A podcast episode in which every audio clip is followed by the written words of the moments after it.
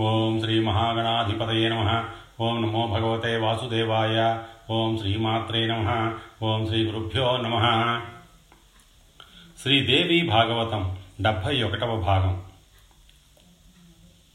జగన్మాత విరాట్ రూప ప్రదర్శన.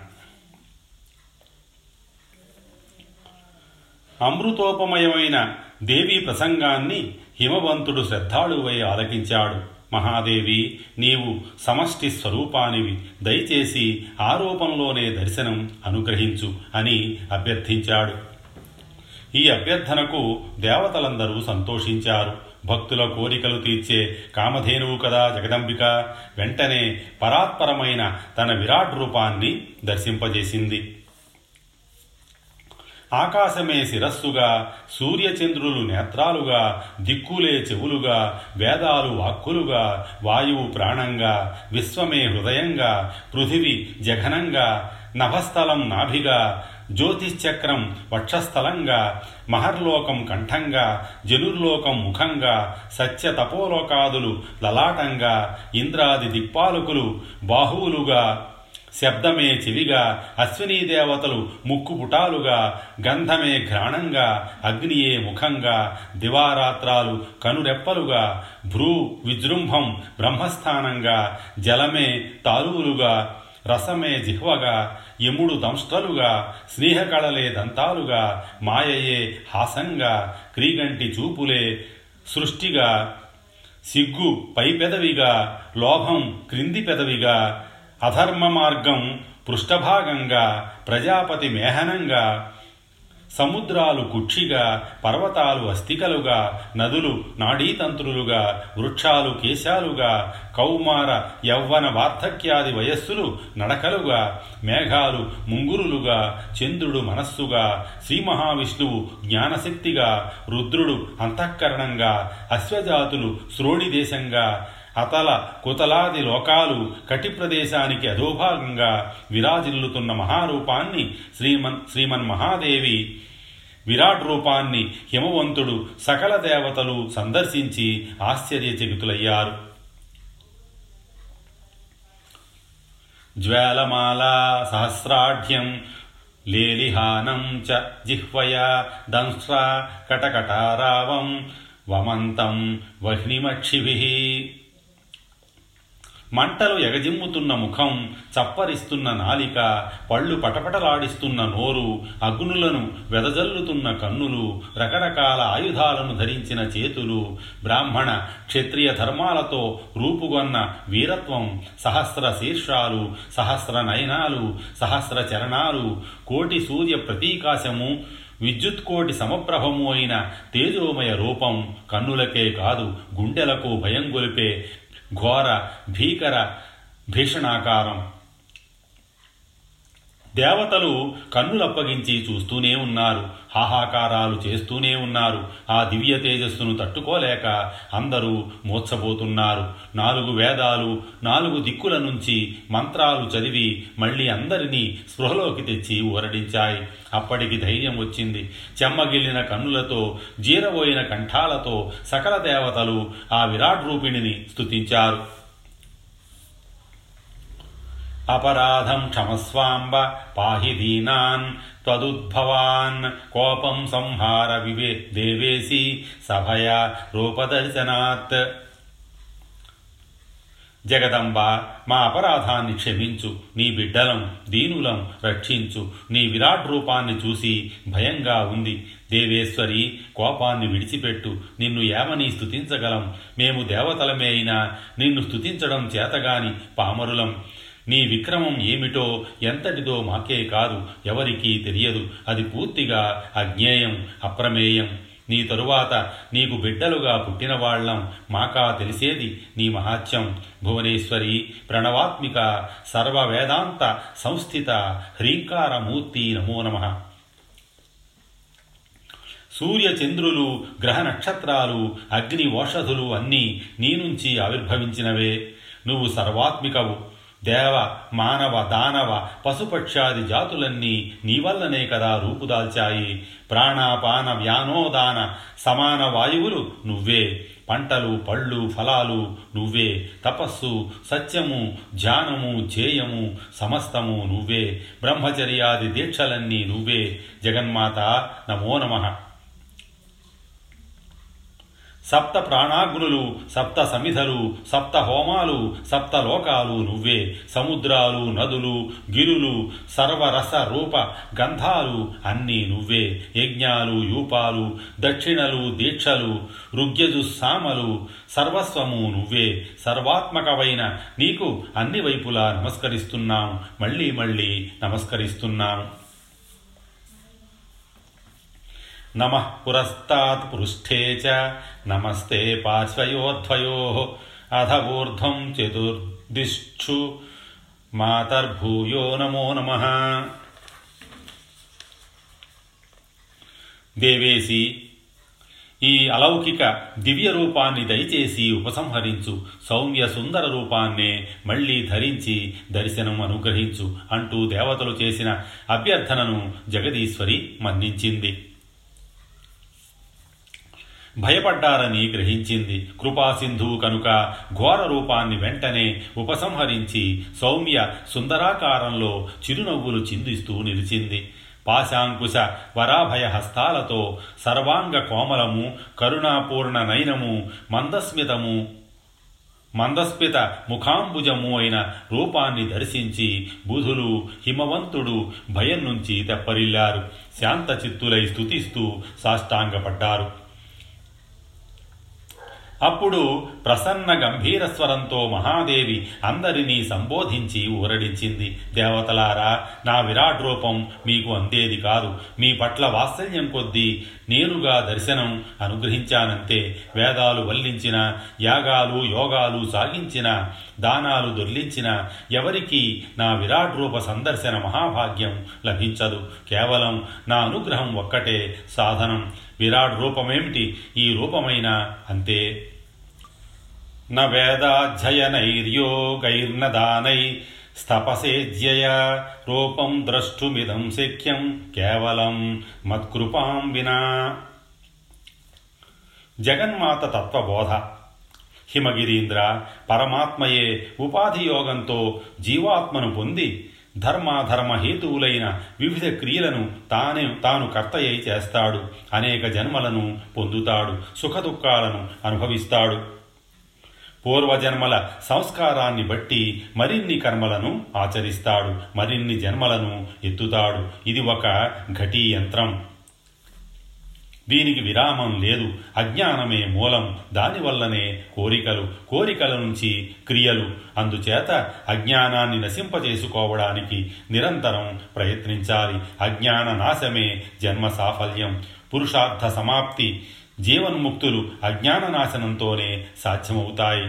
అయితే ఈ అవిద్య అజ్ఞానము అనేది చాలా గట్టిది సుమా. అవిరుద్ధమైన సత్కర్మల పట్ల ఆశ ఉండదు. అజ్ఞాన నాశనం మీద కోరిక పుట్టదు. అనర్థదాయకాలైన కర్మల వైపే మాటిమాటికి పరుగులు. వాటి వల్ల రాగము రాగం వల్ల దోషము దాని నుంచి అనర్థము తప్పవు. అందుచేత చాలా గట్టి ప్రయత్నం చేసి జ్ఞానాన్ని సంపాదించుకోవాలి అజ్ఞానాన్ని నిర్మూలించుకోవాలి. కర్మలు చెయ్యక తప్పదు సత్కర్మలు అవశ్య కర్తవ్యాలు. కానీ కైవల్యం అనేది కేవలం జ్ఞానం వల్లనే దాని సిద్ధికి హితకారులై సత్కర్మలు సహాయపడతాయి. జ్ఞానాదేవ హి కైవల్య మత సముచ్చయ సహాయతాం వ్రజేత్కర్మ జ్ఞానస్య హితకారి చ నగరాజ జ్ఞానం వల్ల హృదయ గ్రంథి భేదనం అవుతుంది. దాని నుంచి కర్మ సంభవిస్తుంది. ఇవి రెండు చీకటి వెలుగుల్లాంటి విరుద్ధాంశాలు. కనుక వీటికి యౌగపద్యం లేదా ఐకమత్యం అసంభవం. అందుచేత వైదిక సత్కర్మలను వేటినైనా చిత్తశుద్ధి సంపాదన కోసమని తావత్పర్యంతమే సప్రయత్నంగా ఆచరించాలి. శమము దమము తితిక్ష వైరాగ్యము సాత్వికత ఇవి సిద్ధించే వరకే సత్కర్మాచరణం అటుపైని అవసరం లేదు. సన్యసించాలి. ఆత్మజ్ఞుడై శ్రోత్రియుడు బ్రహ్మనిష్టాగరిష్ఠుడు అయిన గురువును నిర్వ్యాజ భక్తితో సమాశ్రయించాలి. నిరంతరం ఏకాగ్ర చిత్తంతో వేదాంత శ్రవణం చెయ్యాలి తత్వం తత్వం అసి వంటి మహావాక్యాలను గురించి విచారణ చెయ్యాలి లోతుగా ఆలోచించాలి. ఈ వాక్యం జీవ బ్రహ్మైక్య బోధకం. ఆ సమైక్యం బోధపడితే అతడు నిర్భయుడై నా రూపాన్ని పొందుతాడు. దీనిలో ముందుగా పదార్థావగతి కలగాలి. అటుపైని వాక్యార్థావగతి. తత్పదానికి వాచ్యార్థం నేనే. త్వత్ప తత్పదానికి వాచ్యార్థం జీవుడు ఈ రెండింటి ఐక్యాన్ని అసి పదం బోధిస్తోంది అంటున్నారు పండితులు. అయితే విరుద్ధమైన ఈ వాచ్యార్థాలకు ఐక్యం ఎలా సంభవం? అందుకని లక్షణావృత్తిని ఆశ్రయించి తత్ త్వం పదార్థాలకు ఐక్యాన్ని సంఘటపరచాలి.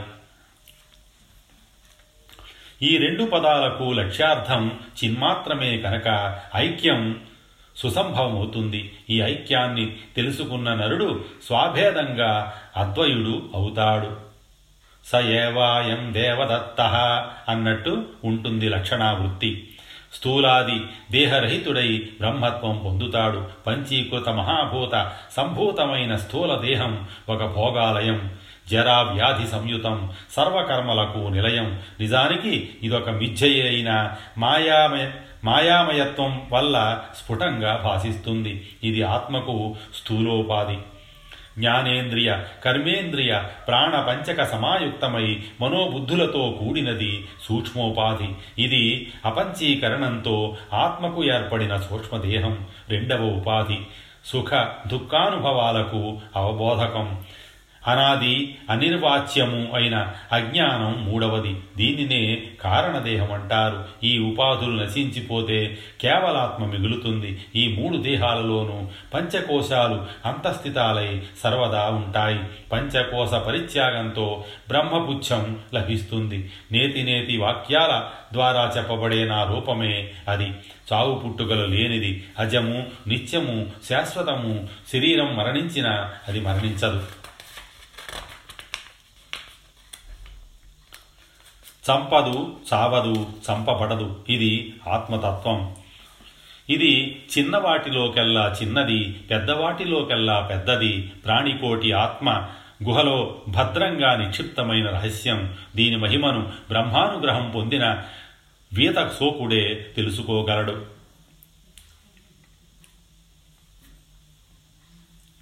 పర్వతరాజా స్పష్ట ప్రతిపత్తి కోసం మరొక పోలిక చెబుతున్నాను. ఆత్మను రథికుడుగా గ్రహించు. శరీరమే రథం. బుద్ధి సారథి. మనస్సు కళ్యం. ఇంద్రియాలు గుర్రాలు. ఇంద్రియ మనోయుక్తమైన ఆత్మను భోక్త అంటారు. అవిద్వాంసుడు అమనస్కుడు అశుచి అయినవాడు తత్పదార్థాన్ని తెలుసుకోలేడు. సంసారంలోనే పడికొట్టుకుంటూ ఉంటాడు. విద్వాంసుడు సమనస్కుడు ఎల్లవేళలా శుచి అయినవాడు తత్పదాన్ని పొందుతాడు. అతడికింకా పునర్జన్మ ఉండదు. విజ్ఞానమనే సారథి ఉండి మనస్సు అనే కళ్యాన్ని చేతబట్టుకొని రథాన్ని నడిపించుకున్నవాడు గమ్యమైన పరమపదాన్ని చేరుకుంటాడు. ఇలా శృతితో మతితో ఆత్మను ఆత్మతో నిశ్చయించుకొని నన్ను ఆత్మరూపంగా భావించినవాడు జీవన్ముక్తుడు. విజ్ఞానసారథిర్యస్తు మనః ప్రగ్రహవాన్నర సోధ్వనం సోధ్వన పరమాప్నోతి మదీయం యత్పరం పదం జగన్మాత యోగ బోధ ఇదే కాక నన్ను తెలుసుకోవడానికి నిధి ధ్యాసాధి రూపమైన యోగ మార్గం మరొకటి ఉంది. ఈ మార్గంలో తొట్టతులిని అక్షరత్రయాత్మకమైన దేవీ ప్రణవసంజ్ఞను ధ్యానించాలి. హకారమేమో స్థూలదేహం రకారం సూక్ష్మదేహం ఈకారం కారణ శరీరం కలిసి హ్రీంకారం నా ప్రణవ సంజ్ఞ. ఇదే విధంగా సమష్టి దేహంలో కూడా బీజత్రయాన్ని గుర్తెరిగి సమష్టి వ్యష్టి దేహాలకు ఐక్యాన్ని సంభావించాలి. సమాధ్యవస్థకు ముందు ఇలా భావించి అటుపైని కళ్ళు మూసుకుని ఇంద్రియ నిగ్రహంతో జగదీశ్వరినైన మహాదేవిని నన్ను ధ్యానించాలి. हकारः स्थूलदेहः स्याद्रकारः सूक्ष्मदेहकः ईकारः कारणात्मासौ। ह्रीङ्कारोऽहं तुरीयकम्। एवं समष्टिदेहेऽपि ज्ञात्वा बीजत्रयं क्रमात् समष्टिव्यष्टो व्यष्ट्योरेकत्वं भावयेन्मतिमान्नरः నాసాభ్యంతర చారిణులైన ప్రాణాపాన వాయువులను సమాలు చేసి విషయవాంఛా విహీనుడై దోష రహితుడై విమత్సరుడై నిర్వ్యాజమైన భక్తితో నిశ్శబ్ద నిర్మలమైన ఒక గుహలో పద్మాసన సంస్థితుడై హకారమైన విశ్వాత్మను రకారంలోనూ రకారమైన దేవ తేజస్సును ఈకారమైన ప్రాజ్ఞాత్మను హ్రీంకారంలోనూ నింపాలి.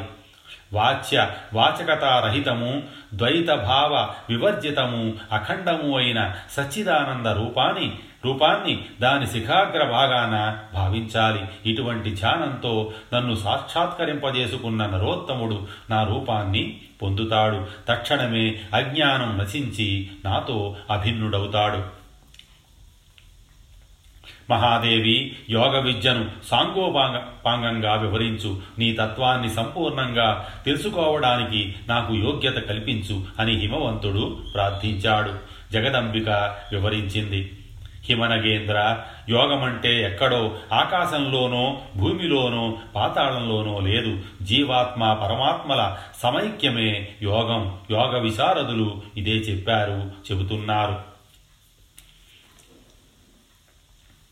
न योगो नभसस्पृष्ठे न भूमौ न रसातले ऐक्यं जीवात्मनो రాహుర్యోగం యోగ విశారద యోగానికి విఘ్నకారులు ఆరున్నాయి కామ క్రోధాలు లోభమోహాలు మదమాశ్చర్యాలు యోగాంగాలతోనే వాటిని ఛేదించి యోగులు యోగసిద్ధిని పొందుతున్నారు. యోగాంగాలు ఎనిమిది. యమ నియమ ఆసన ప్రాణాయామ ప్రత్యాహార ధారణ ధ్యాన సమాధులు. వీటిలో కొన్నింటికి మళ్ళీ ఉపాంగాలు ఉన్నాయి. అహింస సత్యం అస్తేయం బ్రహ్మచర్యం దయ రుజుత్వం క్షమ ధృతి మితాహారం శౌచం. ఇవి పది యమాంగాలు. తపస్సు సంతోషం ఆస్తిక్యం దానం దేవపూజ సిద్ధాంత శ్రవణం హ్రీ అంటే సిగ్గు మతి జపం హోమం ఇవి పది నియమాంగాలు. పద్మాసనం స్వస్తికం భద్రం వజ్రాసనం వీరాసనం ఇవి ఐదు యోగాసనాలు. పాద తలాలు కుడి ఎడమల తొడల మీదకు వచ్చేట్టు కాళ్ళు మడిచి బొటన వ్రేళ్ళను అలాగే వ్యుత్క్రమంగా అంటే కుడి చేత్తో ఎడమ బొటన వేలు ఎడమ చేత్తో కుడి బొటన వేలు పట్టుకొని నిటారుగా కూర్చుంటే ఇది పద్మాసనం. యోగులకు చాలా హృదయంగమమైన ఆసనం ఇది. పాదతలాలు తొడలకు పిక్కలకు మధ్యలోకి వచ్చేట్టు కాళ్ళు మడిచి నడుం నిలబెట్టి కూర్చుంటే అది స్వస్తికాసనం. పాదతలాలు పిర్రల కిందకి చేర్చి చేతుల్ని మోకాళ్ళపై ఆంచి నిటారుగా కూర్చుంటే అది భద్రాసనం. ఊరువుల మీదకి పాదాలు వచ్చేట్టు కూర్చుని మోకాళ్ళపైని చేతులు ఆనించి నడుం నిలబడితే అది వజ్రాసనం. ఒక పాదతలం ఎదుటి తొడ కిందకి మరోటి ఎదుటి తొడ మీదకి చేర్చి రుజుకాయుడై నిటారుగా శరీరం నిలిపి కూర్చుంటే అది వీరాసనం. ఈ ఐదింటిలో ఏదో ఒక ఆసనం వేసుకుని కూర్చుని ప్రాణాయామం చెయ్యాలి. ఇడ ద్వారా అంటే ముక్కు ఎడమరంధ్రం ద్వారా గాలిని పదహారు మాత్రల కాలం లోపలికి పీల్చాలి. అరవై నాలుగు మాత్రల కాలం ఊపిరితిత్తులలో బంధించాలి. అది సుషుమ్నకు మధ్య ప్రదేశం పింగళ నాడి ద్వారా అంటే ముక్కు కుడిరంధ్రం ద్వారా ఆ గాలిని ముప్పై రెండు మాత్రల కాలం మెల్లగా నిశ్వసించాలి. వీటినే పూరక కుంభక రేసకాలు అంటారు. ఇది మొత్తం కలిపి ప్రాణాయామం. దీన్ని మళ్ళీ మళ్ళీ చేస్తూ అభ్యాసమైన కొద్దీ మాత్రల కాలాన్ని సంఖ్యను పెంచుకుంటూ వెళ్ళాలి. పూరక కుంభక రేచకాల నిడివిని కాలక్రమాన పెంచుకోవాలి. మాత్రకాలం అంటే ఒక లిప్త. ఓంకారాన్ని సాధారణంగా ఉచ్చరించడానికి పట్టే సమయం ఒక లిప్త.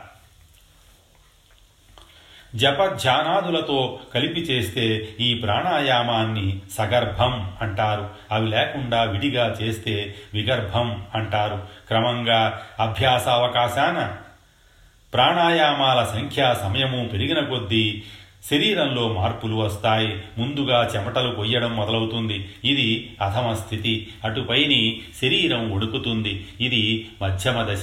శరీరం నేలను విడిచి పైకి లేస్తుంది. ఇది ఉత్తమ స్థాయి.